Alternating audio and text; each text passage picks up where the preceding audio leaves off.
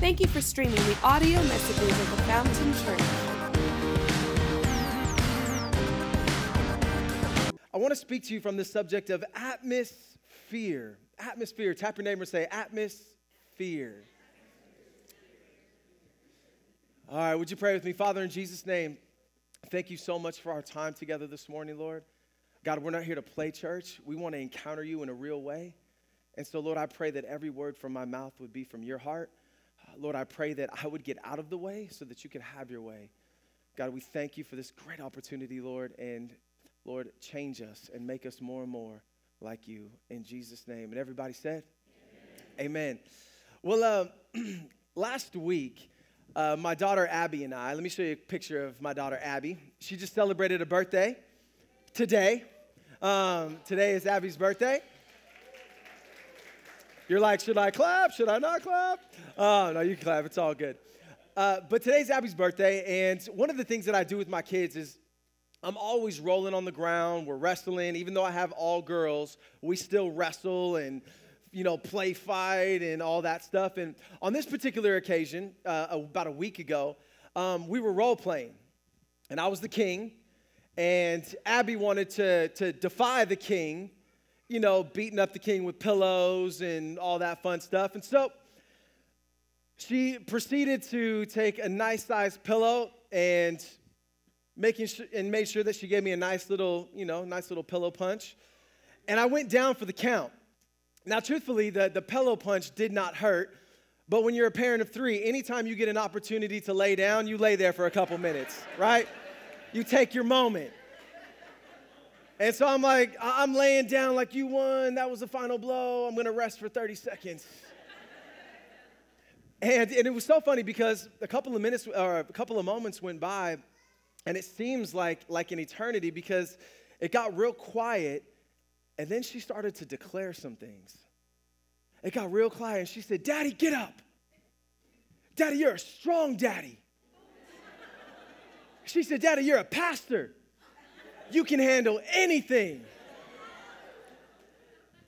Hey, don't you try to correct her perspective, all right? I'll take that. But instantly in that moment, I felt like those words penetrated my soul because I knew that God was speaking to me in that moment. Now, God is so powerful that He doesn't have to speak to you audibly, that, that He knows the dial to your heart, that you just know, that you know, that you know that God is speaking to you. And the more and more time you spend with them, the easier it is. And you're going to hear a little bit about that today. But, but it, it was incredible because I just really felt the, the, the, voice of the Lord come to me. And, and instantly, I, I went to her perspective of her dad. I thought, man, she really sees me that way. Like that's that's her reality. Now you and I know that's not true, but that's her reality. She sees me in such a way that you're a strong daddy. Daddy, you're a pastor. You can, you can handle anything. And I wasn't even discouraged, but I felt confidence like rush through my body, like, man, God, like, what are you saying? And I felt God speak so clearly to me, saying, Matt, do you see me like that? Do you see me as your strong daddy? Do you see me in my position and who I am as your heavenly Father, as the one who is sovereign over all things, the one who never misses a beat? Do you really see me as if nothing is impossible with me? And so, after relishing in that moment, I was blown away that a few small words or a gentle whisper through my little daughter's voice in that moment completely changed the atmosphere of my heart. Just a small voice that God used to completely change the atmosphere of my heart. And, and I believe God has given me this message today is because God wants to change the atmosphere of some hearts today. Some hearts who are in this house, some hearts who are outside. And if you're listening online by via recording, you too, God wants to change the atmosphere of our hearts. And He wants to change the atmosphere from an atmosphere to an atmosphere of faith. He wants us to shift from fear to faith. Now, I don't know if you are living on the same planet that I am, But if you are, have been alive for the last couple of months, you have probably been really mindful of what's been happening across the globe. It's been pretty crazy. I mean, everybody's talking about it. Let me give you uh, a couple of, uh, of these things that are happening just in case you've been disconnected from the world. Let me show you what's going on today. So, there's been some hurricanes. I think all of us are, have been mindful of, of Houston and, and Florida and Puerto Rico and across that part of the hemisphere. In fact, we, I have a great aunt in Puerto Rico. She's 90 years old. She's on one of the most tumultuous parts, and she weathered the storm. The only problem is, is in some parts of Puerto Rico, they're expected not to have power for, for, for eight to nine months. Like nobody saw this coming. Nobody thought that it would have the magnitude and the punch that it did. And, and what about the fires? See, there's been so many things happening, the news can't even keep up. Some of you guys are like, fires? Man, there have been so many fires burning in the Pacific Northwest, and it has done so much damage, but you probably didn't hear a whole lot about it because all the footage was going towards the hurricanes. But man, people are left um, with ruins in a lot of places up in the, the Pacific Northwest. It's been just been horrible. What about earthquakes? Like, come on, right? We're gonna shake this place today. Uh, what a, no, uh, on a serious note, Mexico has been hit with a couple of big ones. Japan. We had three earthquakes in San Jose last week. Uh, we had a 5.2 right off of uh, the coast of Northern California. Man, it's kind of stirring, and all this stuff is happening at one time. What about what about rumors of wars? There's rumors of wars with Korea and a plethora of other rumors of wars just that are constantly just, just coming about. And, and I think we can all agree on this, whether you're a follower of Jesus or you're not a follower of Jesus, whether this is your first time or you've been coming for a while. I think all of us have felt the magnitude of what's happening in our world today. I think all of us might have had a moment where these words or this question passed through our mind what in the world is going on?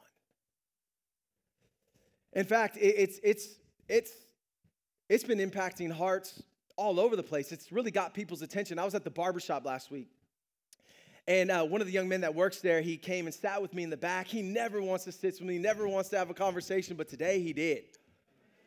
And so he sits down, he starts, excuse me, he starts talking. He said, Hey, have you heard about these hurricanes? He says, I got family in Florida and they're charging $40 for a case of water. He's like, man, this is, this is crazy. And what about the earthquakes? He said, I live in San Jose. I felt all those earthquakes. And he just starts going on and going on. And, and he said, Man, it, it, I, it, this is scary. What do you think? And I looked at him, kind of smiled, like, Well, as I'm reading my Bible, because I'm super spiritual in the barbershop, uh, I said, You really want to know what I think? And I said, Man, I get it. It's crazy. I said, My heart has been breaking um, as we've just watched devastation after devastation I mean, it's really easy when you're not a part of it to let your heart grow cold and numb to the reality of what people are facing. You got to let yourself feel that stuff. Not be consumed by it, but you got to feel it. And, uh, and I said, but to be honest with you, man, I'm really not surprised. I said, in fact, the God of the Bible, the true and living God that I pastor that church down the street, I work for him. And uh, I said, the cool thing about God is God doesn't pull any punches with us. Like, like God doesn't leave us in mystery of what's to come. Matter of fact, I said, He told us these things are gonna happen. He said, even as it gets closer to the return of Jesus, it's gonna probably increase a little bit more. And so I said, to be honest with you, man, I'm really not um, surprised of what's going on. And so I'm not really too focused or asking the question, what in the world is going on? I said, I'm more concerned and interested in what God is saying. In other words, if you're taking notes, you can jot this down we all need to be asking this question in this season. And it's this God, what are you saying in this season? Because I don't know about you, but I want to be like the sons of Issachar. Now, most of you guys never even heard of the sons of Issachar. You got to read your Bible. First Corinthians, First Chronicles chapter 12. Look, look, look what it says about the sons of Issachar. It says that the men of Issachar understood the times and they knew what Israel should do. I don't know about you, but I want to be one that understands the times that we're living in. And I want to have some clarity and direction of what to do and how to live and how to lead in every season. Are you guys tracking with that? Now, now the, the truth, truth of the matter is that we do have an enemy of our soul, even if you don't want to believe it. Many of you have heard him. His name is the devil or Satan. But the reality is, is that there's a real spiritual war happening. There's a real spiritual battle that's taking place. Again, whether you acknowledge it or not, it's, it's more real than what's happening right here. And, and what's so incredible about that is this is the last thing that Satan wants you to grab a hold of. He does not want you to understand the times. He'd rather keep you blind to the times. He'd rather keep you um, uh, avoiding the times. He'd rather keep you ignorant of the times. And he definitely doesn't want you to know what to do because he simply wants to kill, to steal, and to destroy. That's like his goal. That, that's, that's what he wants. And he knows that if he can keep you distracted simply by what's going on and get you overwhelmed and afraid and consumed, then you're gonna be so distracted that you're not gonna pay attention. You're not gonna be able to pay attention to what God is saying. So, so really, what, what is happening is he would love to keep you focused on just what's going on. What if this happens? Or what if an earthquake? Or what if this? And, and he would love for you to live in an atmosphere But something happens that when we begin to lean into what God is saying in every season, we can go from an atmosphere to an atmosphere of faith. Completely change the atmosphere of our heart. And, and so I, I, guess the question begs, eh, and I, I think all of us might be wondering well, how do I know if I'm living in an atmosphere? Like, how do I know? How do I know if I'm starting to slide in that direction? Well, we're gonna, we're gonna learn from uh, one of my favorite prophets in the Bible. His name is Elijah. Now, before you kind of label the Old Testament um, prophets as, as not relevant, the New Testament speaks very clearly that the Old Testament was written for our instruction. And so, what we want to do is we want to look back at Elijah's life and we want to see God, how did you operate and move in his life? And maybe we can learn a few things in the season that we're in. And so, First of all, you have to understand is that the prophet Elijah was a powerful dude. I mean, this guy lived in the atmosphere of faith. I mean, that's just where he lived. That's where he dwelt. I mean, he was a faith filled, I mean, just, he was the man. Never doubted God, just, just, just strong and just believed God with everything. In fact, um, we see some of the feats and some of the things that he experienced right before the text we're going to pick up in today I want to give you a little bit of that context because I think it's important that you understand kind of the, this picture that no matter how strong you are, or how long you've been following Jesus, or how strong you, your faith is, that if we're not careful, we are susceptible to be seduced by a spirit of fear. And so, so Elijah, let me just kind of catch you up to speed. He just got done calling down fire from heaven, which was a challenge between those that worship the false god Baal and the true and living God. Elijah just put it on the table. He said, Hey guys, you guys want to battle it out? Okay. So you call out to your God, I'll call out to my God, and the God that consumes this altar with fire, who will know is the real deal. And so this guy was full of faith. He lived in an atmosphere of faith, so much so that he got a little sarcastic with these guys. Because these guys are calling out to their false god Baal, hey, Baal, what's up? Help us, fire, right? It says that it got so intense, they were cutting themselves and like, please see us. And, and Elijah was like, hey, what's going on, guys? Where's he at? Maybe he's on vacation. Maybe he's in Carmel. Maybe he's at the game. Maybe he's in the restroom. Where's he at? And Elijah said, Hey, let me, let me show you how it's done. Hey, Heavenly Father, boom, blows up the altar. And then he takes out 450 prophets of Baal. If you guys thought the Bible was boring, you got to read it more often. Like this stuff is in, this stuff is intense. And so just got done calling down fire from heaven, destroyed 450 prophets of Baal, and then it says the Spirit of the Lord came upon him in power. And King Ahab, who was the king over the land at the time, true story, he set out in his chariot back to Jezreel. Now, Jezreel was like the capital of Baal worship. And it says that the Spirit of the Lord came upon Elisha in power. And as Ahab was going out uh, in his chariot, that Elijah was like, got in front of the chariot and ran 25 miles to Jezreel. Now, I thought Elijah should have been on the Olympic team. The power of God. Come on, we got to have some fun in church. Are you with me? hey, Jesus is alive, so no matter what's going on, we can enjoy the journey. We can enjoy the journey. And so, and so, uh, so he, he, he, he runs to Jezreel. Now, you might be asking, like I was asking, why would you run to the capital of Baal worship? You see, Elijah, he thought that when he got there, that um, King Ahab and Queen Jezebel, which was a wicked woman, he thought because of what God had done that they were going to bow their knee and worship the true and living God and live happily ever after.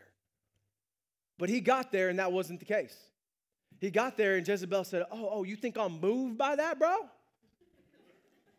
She said, matter of fact, she said, you know what? May my gods deal with me ever so severely if by this time tomorrow I don't take your life. And so Elijah was like, what? This is not supposed to happen. Is not supposed to work this way. God, I did my part. You called fire down from heaven. We wiped out these prophets of Baal. Now we just, you know, everybody should bow down and worship the, God, the living God, and we should all live happily ever after. And it didn't work out that way. In fact, now he had, she, Jezebel has threatened his life. And he was disappointed. You ever been disappointed when things don't work out the way you anticipate, the way that you expect? And that disappointment led to some doubt. And that led to an open door to the spirit of fear. This guy's a man of faith, but we find himself in this moment seduced by a spirit of fear. So, how do you know if you're living in an atmosphere? Well, the first thing is if you're taking notes, jot this down. You'll find yourself being driven by a spirit of fear rather than led by the Spirit of God. This is huge. Let me, let me read you 1 Kings chapter 19, verse 3. It says this Elijah was afraid and ran for his life. Now, this was so outside of his character because Elijah would never run anywhere unless God had told him. Like Elijah would never leave his assignment until God said, You're done, buddy, let's go to the next city. He would never do that. But now, rather than being submitted to God, he's being driven by this sense of, of trying to figure out how to survive. Come on, we, we've been there before. You know, like today's, it's a great day. We're in church, worshiping God, and you know those seasons of life where, where things have been going pretty good, and man, you feel like when you pray, God is listening. You open up your Bible, you actually understand a little bit. Man, it's, it's a good day, and then all of a sudden, something devastates you. And then your good friends come around and say, hey, man, man, God's got you. Man, let me show you a passage of scripture. And you're like, man, get, get this. I don't know. I don't, I don't. You see your friend calling from church, you, you decline the call. I want to deal with that right now. And, you go into this mode where rather than being submitted and led by the Spirit, you start to be driven towards this, this aspect of survival. I got to figure this out. What's going on? It's not working. How could this happen? And you start being driven in a way that God has never called you to be driven. Number two, you're going to find yourself distracted from your calling. Distracted from your calling. 1 Kings chapter 19, verse 3 and 4 says this. It says, When he came to Beersheba in Judah, he left his servant there while he himself went on a day's journey into the wilderness. Basically, he fired his staff. He fired his team. It's the only guy he had on his staff, and he fired him. He, he basically said, Hey, you stay here. I just got to go figure this out. I know I'm supposed to be discipling you. I know that God has called us to do some, some incredible things, and I know, but I just, I can't. I just, you stay here, man. I'm going to go isolate. I'm going to go and just try to figure this, try to figure this out. Isn't it funny that sometimes when we think about our calling, we only think about occupation? But can I just tell you that God has called some of you to be a dad? God has called some of you to be a mom. Listen, God has called you to, some of you to be spiritual moms and dads. God has called some of you to be sons and daughters. God has called, God has, listen, I'm gonna tell you this. God has called you to do some things and when fear gets in there, you're gonna start to hurt people along the way. And it's gonna start to affect your relationships. So just because uh, being distracted from your calling just doesn't have to do with occupation, a lot of it has to do with relationship. Because we don't wanna deal with people when we're, when, we're, when we're battling and wrestling on the inside. We'd rather isolate and be by ourselves. And how many guys know that never works out good? then you find yourself just discouraged about your life. Fear will have you discouraged. An atmosphere will have you discouraged about your life. Look what he says in 1 Kings 19, verse 4. He said, He came to a broom bush. He sat down under it and prayed that he might die. I've had enough, Lord, he said. It's interesting, discouragement, you can't ignore discouragement. And if you're discouraged right now, it may be a spirit of fear that's driving that.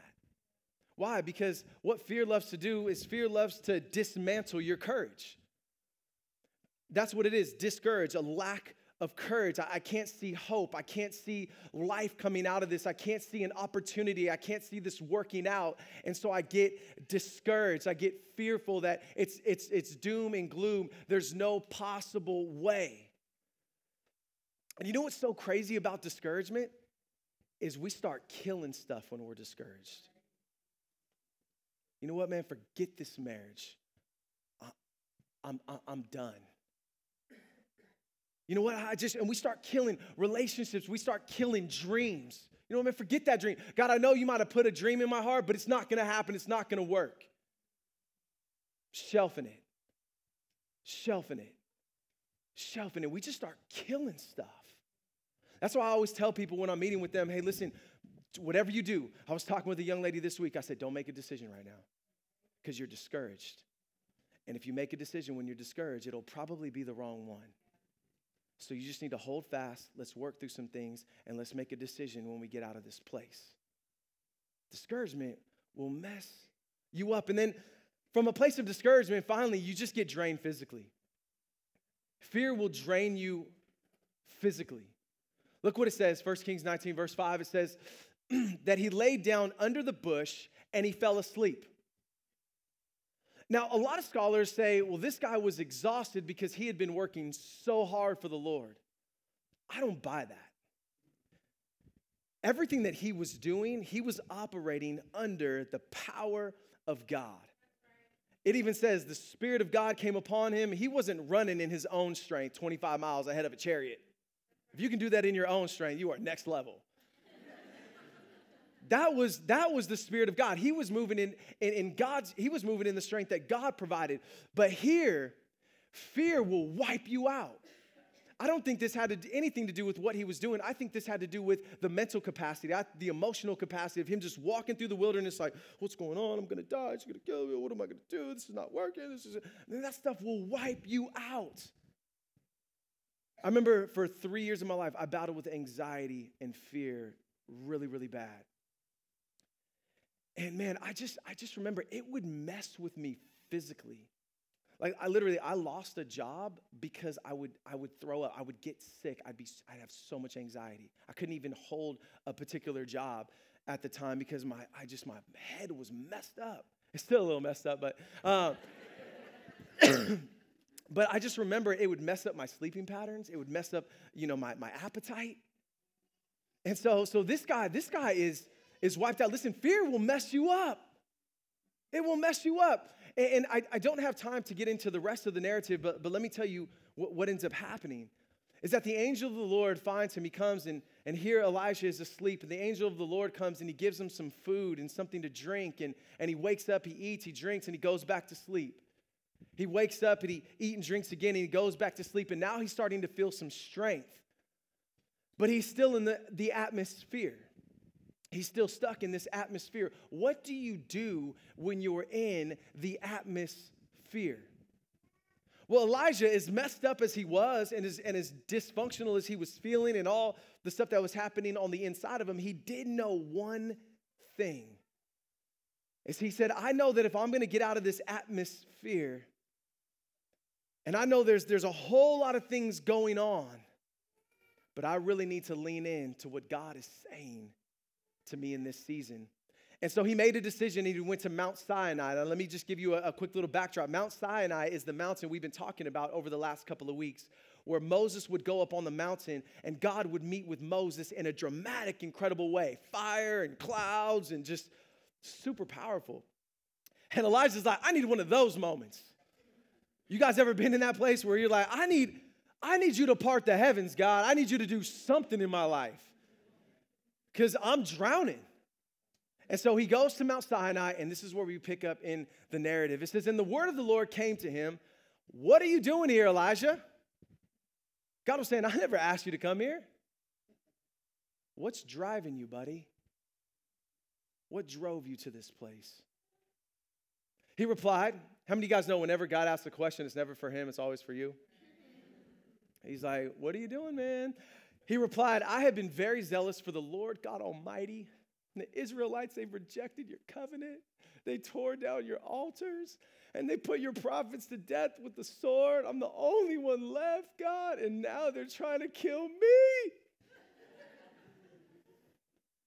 they're trying to kill me. There should have been one more D, and that's that fear will distort your perspective because none of that is true. None of that is true. And God was like, okay. So the Lord said to him, Go out and stand on the mountain in the presence of the Lord, for the Lord is about to pass by. Then a great and powerful wind tore the mountains apart and shattered the rocks before the Lord, but the Lord was not in the wind.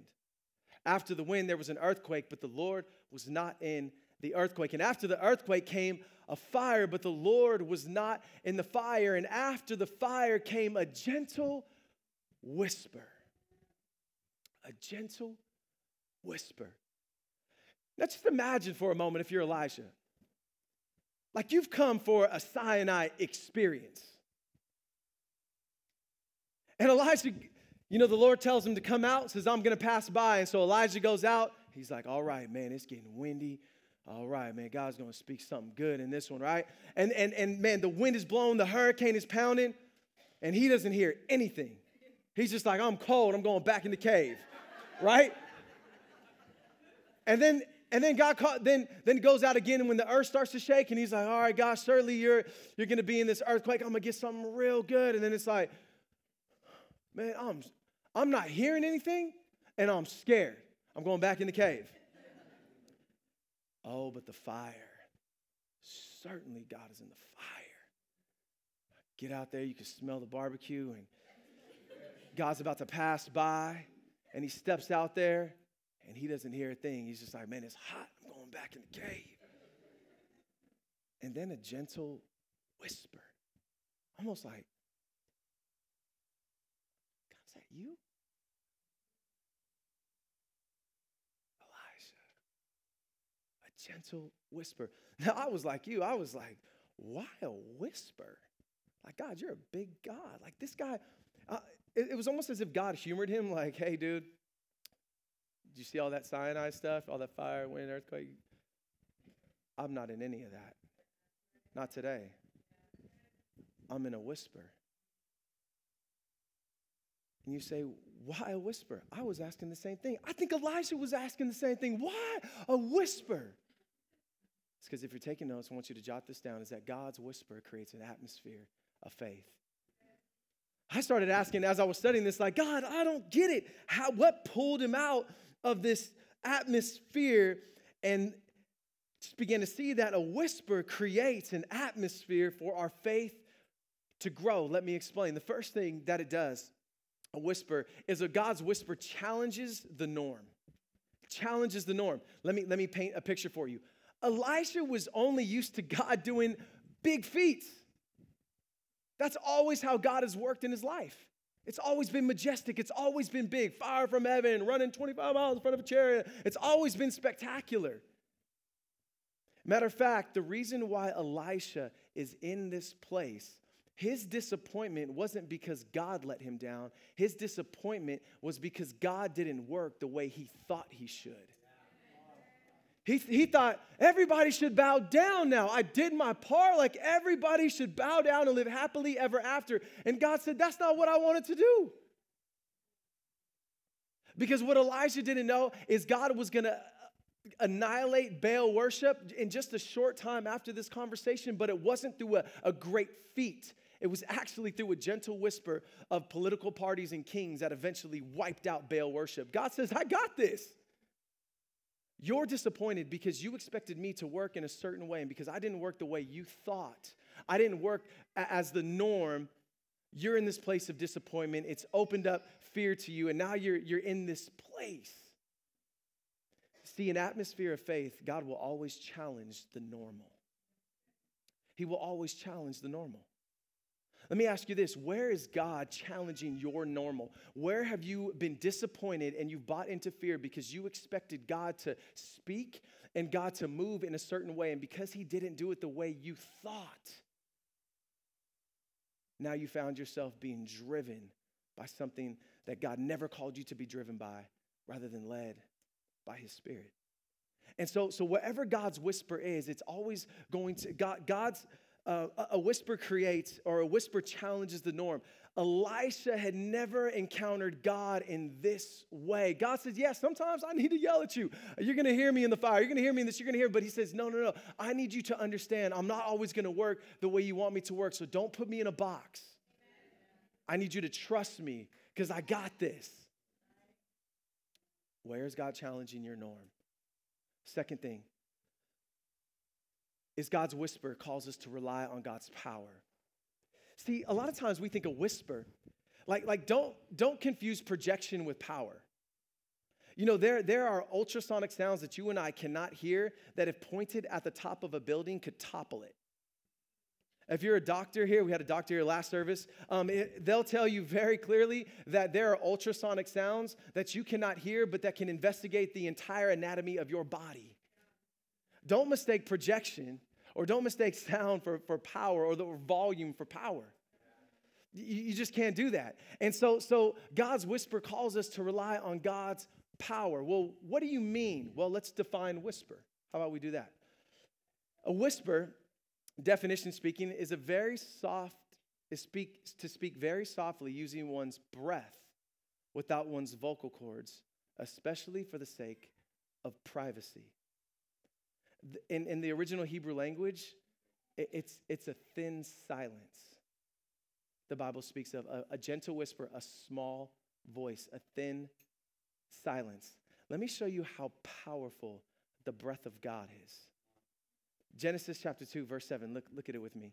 It says, Then the Lord God formed man from the dust of the ground and breathed into his nostrils the breath of life, and the man became a living being.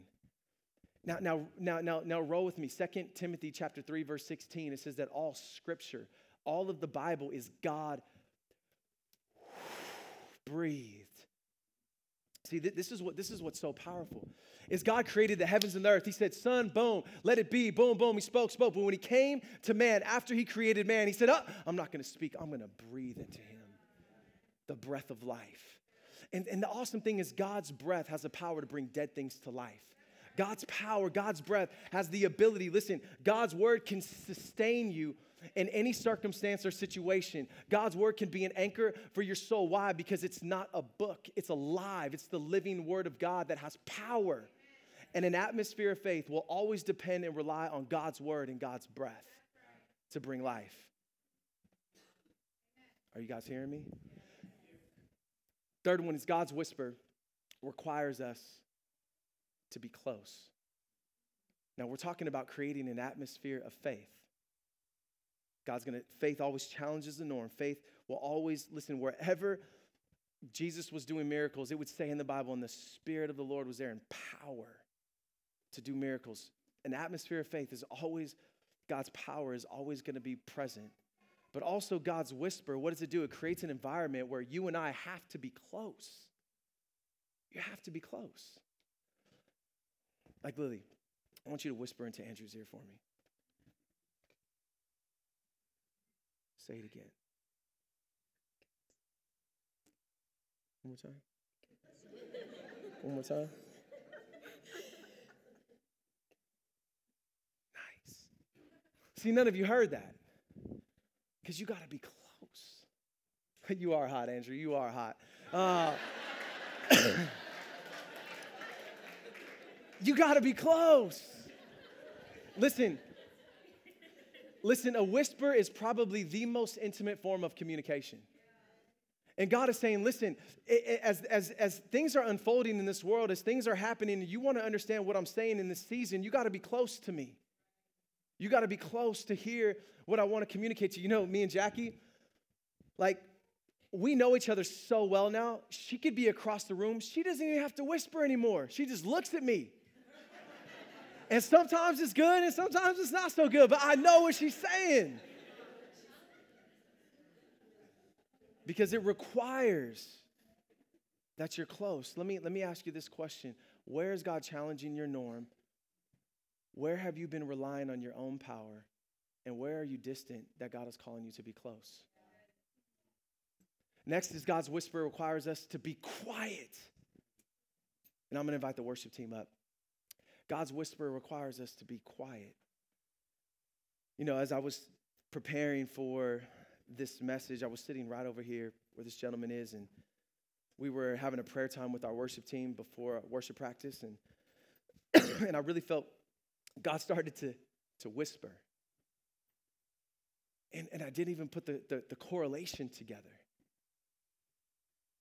It was almost as if, Matt, isn't it interesting that everybody's been facing some wind? There's been some shaking happening on the earth.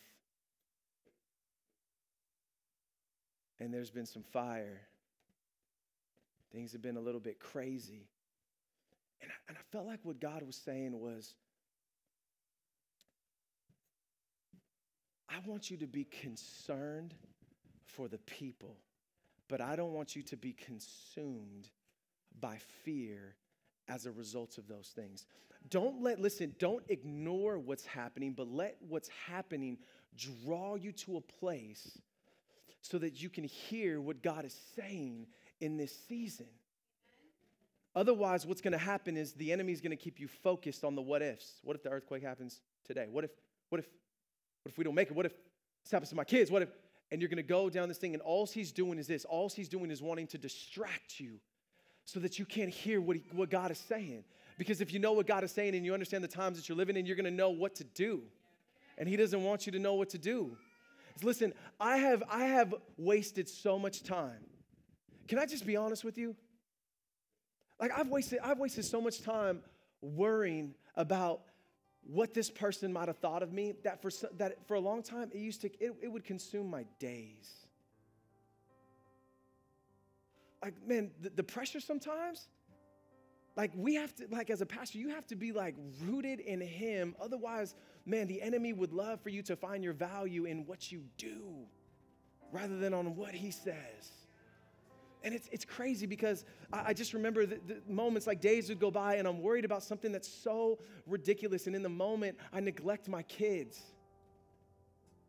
Like, I'm like, where did this day even go? Like, I was with them, but I wasn't there. And, I, and, and that, that progression starts to happen as you start to live in an atmosphere. I don't want to live there. But if we're not going to live there, then we have to lean in to what God is saying. The last verse is this 1 Kings chapter 19, verse 15. What did God tell him? What did the whisper say? I mean, for crying out loud, what did he say? The Lord said to him, Go back. Go back the way you came. Go to the desert of Damascus. And when you get there, anoint Hazael king over Aram. God doesn't even address his, his little spiel.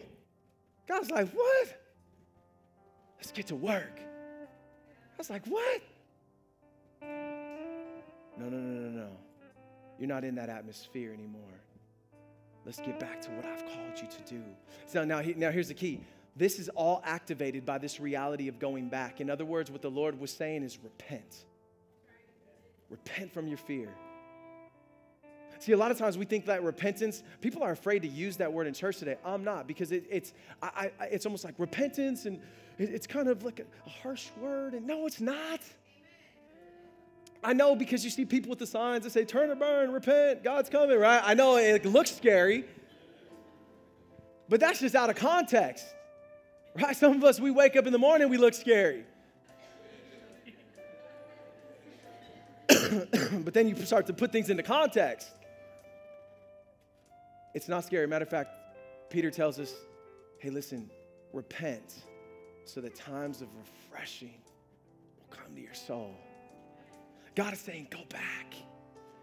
Repent, all it means is metanoia. It just means to turn 180 degree and move in the other direction. God is saying, go back. Listen, for some of you, God is telling you today, you need to go back to that, you need to go back to that hope. You need to go back to that faith. You need to go back to believing again. You need to go back to, to being reminded that I am a strong daddy and that with me, nothing is impossible. But listen, you're not gonna be able to do that if your life is so crowd, crowded by noise that you can't hear his whisper. Like, listen, some of you need to put it on the schedule, just time to be still and be quiet and know that He is God so He can reveal Himself to you. Why? So that you can get up and go back and face that what you've been running from. So you can go back. Somebody, you need to receive that today. Go back, go back, go back. And stop letting the enemy rob you. Go back to trusting. Go back to believing. Listen, some of listen, some of us, I don't know what your go back is, but the Holy Spirit is speaking to you right now. You know what it is. So lean in.